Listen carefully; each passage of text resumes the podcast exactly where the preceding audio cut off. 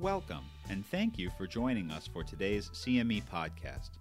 PriMED podcasts are dedicated to providing on-the-go clinicians with pertinent, evidence-based primary care content that won't take too much time out of your busy schedule. Information about CME credits and faculty for today's podcast can be found within this activity's landing page on primed.com/podcast. That's PRI-MED.com/podcasts. Be sure to also go to this location in order to claim your CME credits after the program. Thank you, and enjoy.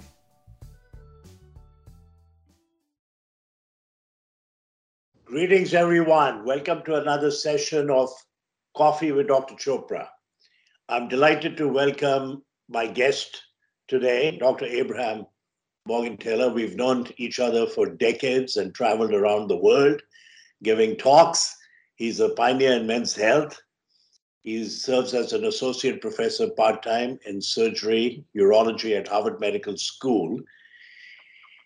And he's written a number of books. One of them is called Testosterone for Life, and the other one is The Truth About Men and Sex. So, Abe, before we start, I just wanted to mention I'm writing a book. It's all about coffee, and so I've done a lot of research. And as you likely know, coffee lowers the risk of 7 common cancers, including metastatic prostate cancer. I'm going to talk about prostate cancer. And 2 to 4 cups of regular coffee a day, 50% reduction, metastatic prostate cancer mortality. But the first question I want to ask you is, do men undergo a menopause similar to women? What happens with aging to our hormones? Well, thank you, Sanjiv. It's great to be with you. And I've got my cup of coffee right here, reducing my risk of all those different cancers. You're always inspiring, and it's really an honor to be doing this show with you.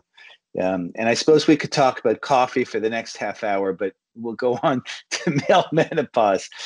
So, you know, I've been doing work in this area for 40 years. I started working with testosterone when I was an undergraduate at Harvard in working with lizards and testosterone. And I wasn't sure I was going to medical school. I was going to be a biologist. But we were looking at the sexual behavior of these male chameleons, Nolus carolinensis, and whether we gave testosterone or took it away and gave it back, the effects were really rather dramatic. And when I went to medical school and 6 years of residency in urology, we didn't learn much about testosterone other than it was bad for prostate cancer, is what the teaching was, and it was necessary for male development. But testosterone wasn't being given to men, except for very rare instances in the late 1980s when I came out of my training. And partly it was the belief that it was bad for prostate cancer, could cause it. And part of it was that there was no general understanding about its possible benefits. The question you asked is there a male menopause? And the answer is absolutely there is. The phrase was kind of popular for a while, and then we kind of moved away from it because there were objections. And the objections are that it's not exactly the same as menopause in women. But here's what is true and why they are similar to a great extent. One is that both menopause in women, the classical, and in male, if you like, which I prefer calling testosterone deficiency, both of them are caused by a reduction in one of the sex hormones, sex steroids. The second is that when they decline with age, more abruptly in women, but still they decline in men. And when they do so, it affects a broad range of physical attributes, as well as creating a set of symptoms that are pretty similar and parallel, sexual symptoms as well as non-sexual symptoms. And so there are a lot of men who are in their 50s or 60s who feel like they're dragging, their sex drive is reduced, their sexual performance is impaired, but they just don't feel right. They get up in the morning and they're tired as soon as they wake up, and they never get past it, and they have nothing else in their lives that explain it. When they go to do a workout or exercise, they're not able to do what they used to do. Some of them lose muscle, some of them gain fat, no matter what they're doing in terms of diet and exercise. And many of these men, not all, of course, but many of these men have low levels of testosterone. And if we treat them, about 4 out of 5 of them will see benefits in terms of either sexuality or vigor, or some of them will talk about how sharp their brains are. You know, it ranges the spectrum from nothing to mild. For some people, it's absolutely dramatic and life-changing. Are there any risks for long-term testosterone treatment? And what has your work shown in regard to prostate cancer? Well, thank you for the question. You know, it's funny, I sort of got started with this really on the risk side. And in 2004, together with my fellow, we wrote a review article on the risks of testosterone for the New England Journal of Medicine. And the timing was interesting because it followed pretty shortly the WHI, the Women's Health Initiative study that looked at hormones, risks and benefits in women. And of course, there was a big hullabaloo about the WHI demonstrating that hormones were dangerous in women. That's been totally reanalyzed. And I don't think that there's too many people who still go by those original sort of scary conclusions.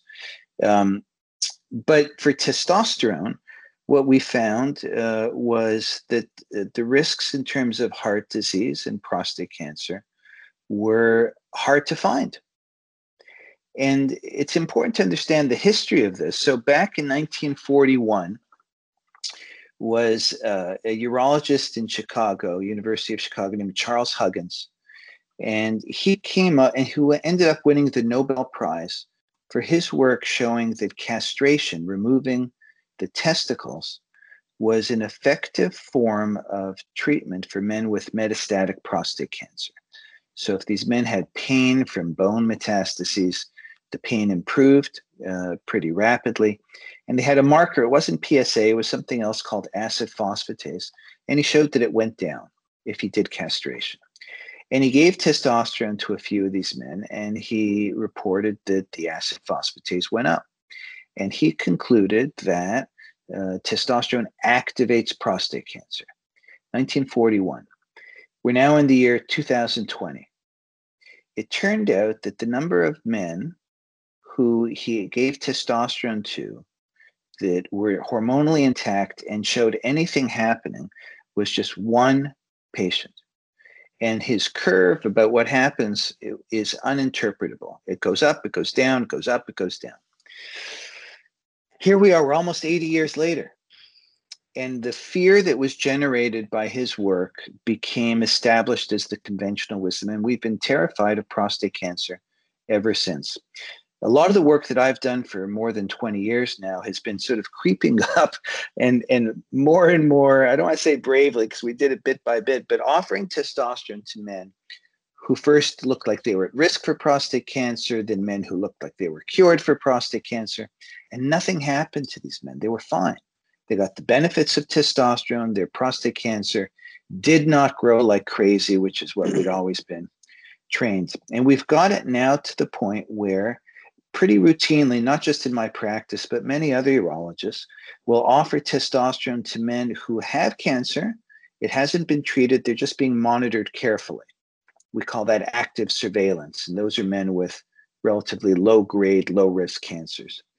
And then the latest thing I just published is now for men who want quality of life, despite having metastatic prostate cancer. The traditional treatment for those has been androgen deprivation. We take away all their testosterone. They feel awful. They lose their strength, whatever. But that's been the prevailing treatment. And there's some evidence it may improve longevity. But not by years and years. It's measured in months. And there's some men who don't want to live that way. They get tired. They get weak. They get sexless. And so I've now seen a moderate number of men with metastatic prostate cancer who are willing to risk their lives in order to have their testosterone normalized and to live a better life. And what they say is, doctor, while I'm on this planet, I'd really like to live as well as I could. So we have some evidence that very small. I don't want your the listeners of this show to think that it's safe. We don't know it's safe. They're told it could kill them in weeks or months. But the story is that our ideas about testosterone and prostate cancer have flipped completely, but it's taken a long time to get there. What are the different choices for somebody to receive testosterone? So we have a whole variety of formulations for testosterone. You know, until recently, the holy grail was to get a pill. And we didn't have one that wasn't dangerous for the prostate. There was an early for the liver. There was an early version of a pill, an alkylated version that's been around for something like 50 years.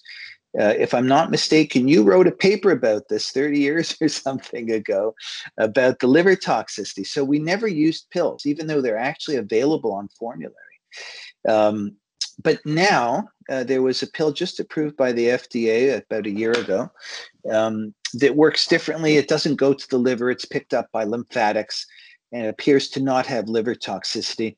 Most of us don't have much experience with it. It's just been approved. Insurance takes a long time to make it easy. But our other choices that have been more traditional have been short and long-acting injections, intramuscular injections. In my practice, we use a lot of pellets. They're like a grain of rice, but they're pure testosterone. We put them just under the skin in the buttock area, and they last about 3 months or so. There have been topicals, creams, and gels, and patches. Patches tend to not work that well. But the others are fine. And so we have a whole variety of treatments. There's a new interesting one, which is a nasal gel. You do a little squirt up one side and the other side 2 or 3 times a day. You just rub a little bit, and they get good levels. Very interesting. Good. What do most patients opt for? Nasal gel versus injection? It's a pretty broad thing. And of course, insurance and cost really play a huge role. Yeah. So in the primary care setting, I think most people still do the gels. Amongst urologists or specialists, we do a lot of injections or pellets. The nasal thing is relatively new and I think exciting. It doesn't seem to have some of the side effects we pay attention to. So for example, all testosterone products can cause a rise in the hematocrit, and sometimes it overshoots. So the nasal thing doesn't seem to do that. And every testosterone product drops sperm counts. And the nasal gel does less of that as well. So it's an interesting distinguisher. Yeah. So if you reflect on your career in the last 25 years, what have we learned about prostate cancer? What's new? You know, it's an amazing thing, Sanjiv, is sometimes we wonder, the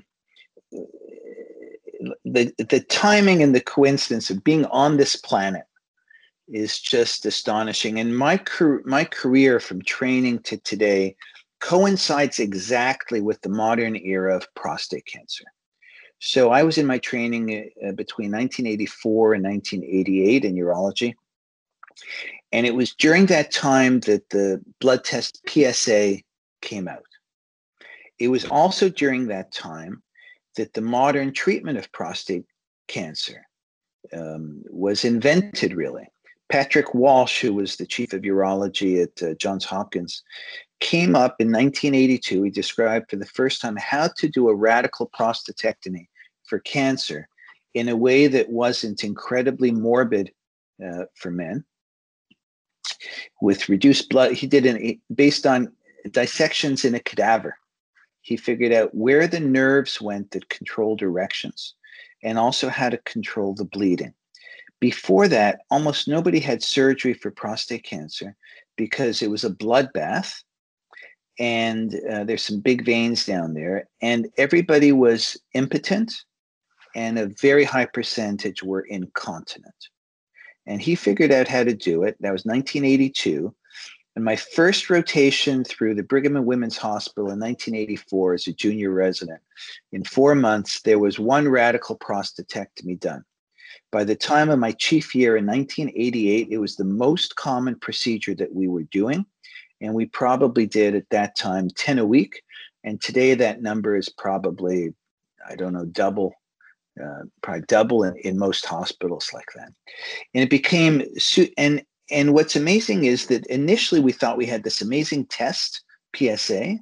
We had a new treatment. And the feeling was amongst urologists that we were going to cure this cancer. We're going to wipe prostate cancer, the scourge, from the face of the earth, because we could find it early and we could treat it successfully. Now, 25, 35 years later, we realized that what we did, partly all with good intentions, with the data that we had at the time, was that we overtreated.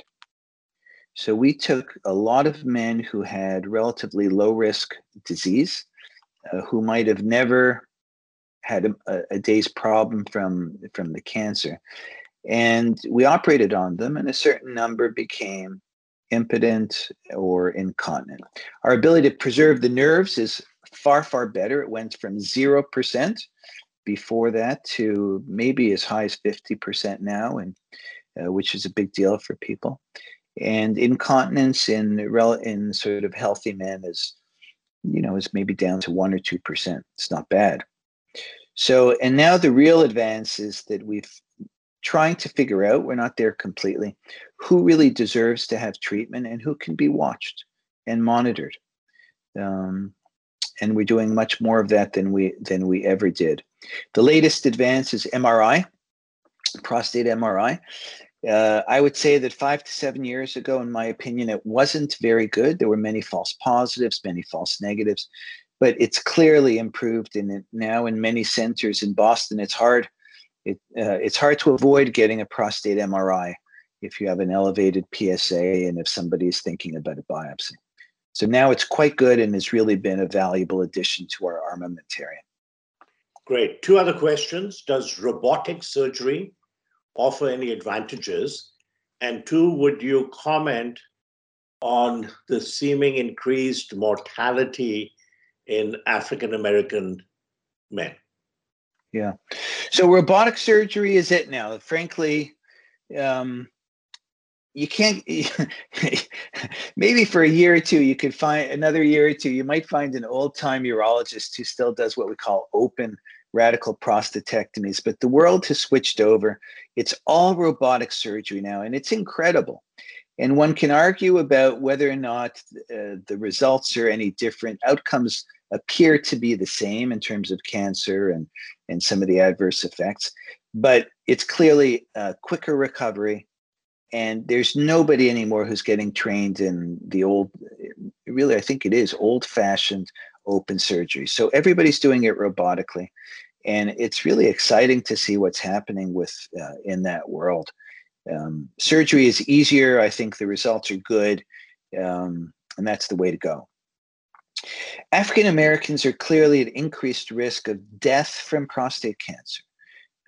They seem to be at higher risk of getting high-grade disease, later stage disease, and they have worse outcomes. And there's been a lot of public health and epidemiologic data looking at why that is. Some of it clearly appears to be access to healthcare. And the missing key in there is whether or not there may be a genetic basis to it. And I think that there's going to be, what we're going to find out is there's going to be a combination of multiple factors.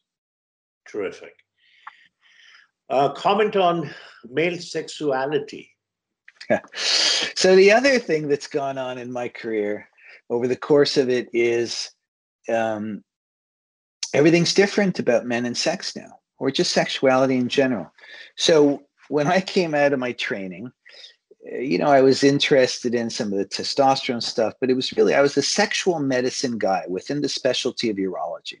That was, you know, we have stones, we have incontinence, we have infections, we have cancer. And then one of the little silos, if you will, or specialty areas within urology is sexual medicine. That was my baby.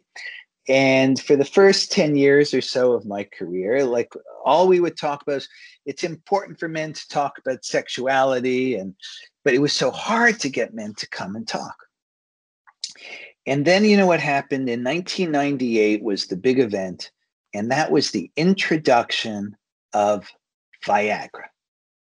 And all of a sudden, we have ads on television. We had a former presidential candidate, Bob Dole. Do you remember him? Bob yeah. Dole was a pitchman for Viagra. And he made the term ED a popular term, erectile dysfunction. We used to call it impotence. NIH had a meeting about impotence and decided that it was a pejorative term because it meant weak, powerless, right? Impotent. And they said, if kidneys don't work, we call it renal dysfunction. If the liver isn't working, we call it hepatic dysfunction. So if the penis doesn't work, we're going to call it erectile dysfunction, ED. And there was Bob Dole talking about ED. It was unbelievable.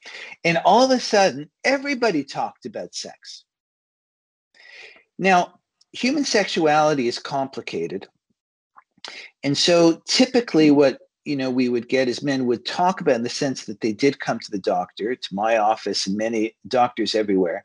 And they'd say, doctor, can I get a prescription for Viagra?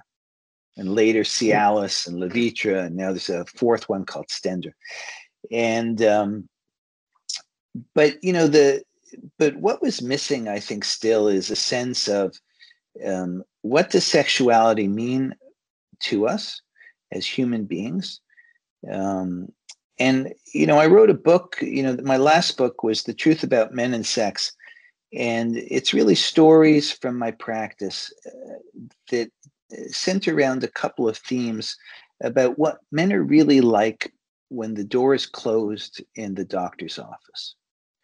And I will tell you that when I started out as a young urologist and I started doing this sexual medicine, I thought I was so smart. And I believed, I had my own thoughts about what men were like. And many of those thoughts, especially in terms of sexuality, were not very favorable to men. Like the stereotype is that men are selfish, they care only about themselves, they'll do all sorts of lousy things. And what I found in my practice was that men cared, and they cared deeply about their partners, that more than themselves. This isn't universal, but it's very common, is what they cared about. Once they were in a relationship where they cared about their partner, they cared more about being able to provide sexually for their partner, more about their partner's pleasure and satisfaction than they cared about themselves. And that was absolutely shocking to me. One story that really stood out is I had a man who was paraplegic.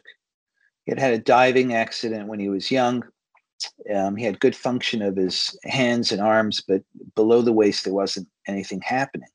And he was married. The nurse actually took care of him when he was in the hospital for his neck injury. And he had no sexual function. And so we treated him with, there's medicines that can be injected in the penis that are vasoactive medicines. And they allow the penis to create an erection, even though the connection between brain and the penis is gone, as with spinal cord injury. And so they often get very good erections. The guy comes back to the office, you know, after we've taught him how to do this. He says, doctor, it's amazing. It's amazing. I'm like on top of the world. I feel like a man. And most people would hear that story and they'd say, well, of course he feels like a man. He's having sex. He's getting pleasure from it. But the kicker in that story is he has no sensation below the waist. He actually doesn't feel anything. He doesn't have an orgasm. The reason he feels like a man is he's able to have sex with his partner with this new treatment so that he feels like he's doing what he's supposed to be doing as a man and providing sexually for his partner. It's just an amazing little case, and changes, shifted for me how I think about this whole issue. Terrific. Thank you for sharing that story. Final question. If you were going into medicine today, just graduated from medical school, you have all the options. There are amazing fields in medicine, subspecialties. We know about genomics. We know about immuno-oncology. We know about the microbiome, which is one of the hottest topics in medicine. What specialty would you go into? Would you still go into urology? Well, you know, medicine is amazing, isn't it? When I started in general surgery, that's what I was going to, and then I was thinking about all the fancy things I could do from it, you know, trauma surgeon, cardiac surgeon.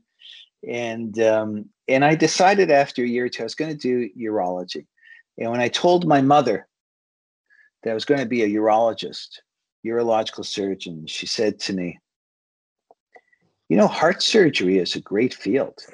I said, Ma, I'm going to be a urologist. She said, you know, in neurosurgery, they do amazing things. It's so fascinating. But she accepted it. And here's what I would tell you. Urology is actually, most people don't know that much about it. It's incredible. And I've had an incredible career, like so stimulating intellectually. And, you know, what we have in urology is a lot of people go into it because we have a lot of tools. So if you're a tinkerer, there's a lot to play with. Urologists have a great sense of humor. They're skilled surgeons, and we take on some of the biggest topics in health, a couple of which we've already discussed today: prostate cancer, sexuality, testosterone, kidney cancer is another. It's an excellent field, and I would recommend it to anybody. But you know, the more general question I think, Sanjiv, is about: is it worth being a doctor? And I would say that, especially for those with a scientific bent and a desire to use whatever your intellect is to help people, there couldn't be a better field in the world. Yeah, I totally agree with you. And actually, if you go into medicine, there's so many different career paths. So one can be a clinician, one can be a researcher, one could head an organization, one could be a CEO of a company, one could be a speaker, one could be a writer, could be an author. You could go into public health, like the inspiring Paul Farmers of the world. And even if you go into one of those silos, you could have a parallel career, a part-time parallel career, whether it's as a speaker, as an author, as an innovator, as somebody daring to open the Men's Health Center on Chestnut Street, run the first Harvard CME course on men's health. We worked together on that project some years ago. So it's still a fascinating field. And you can, you know, find your purpose in life and be very happy doing it. My favorite quote is from Mark Twain, who once said, the two most important days in your life are the day you're born and the day you find out why. Each one of us has a singular purpose in life. So, Abe, I wish you all the very best, and we'll be in touch. And thank you so much for sharing your wisdom and your insights with us today. Thank you. Thank you so much. Thank you so much, Sanjiv. All right. Take care. Be sure to join Dr. Sanjiv Chopra, host of this podcast, for Primary Care Now, a PriMed virtual conference taking place December 3rd through 5th.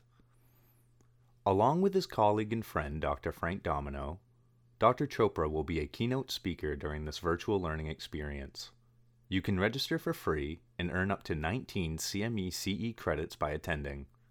Learn more at www.primed.com/primarycarenow. We thank you again for joining PriMed for today's podcast. Remember to claim your CME credits for the program on this activity's landing page on primed.com/podcast. That's PRI-MED.com/podcasts. Also be sure to check out all of our other podcasts and primary care activities on primed.com as well. See you next time.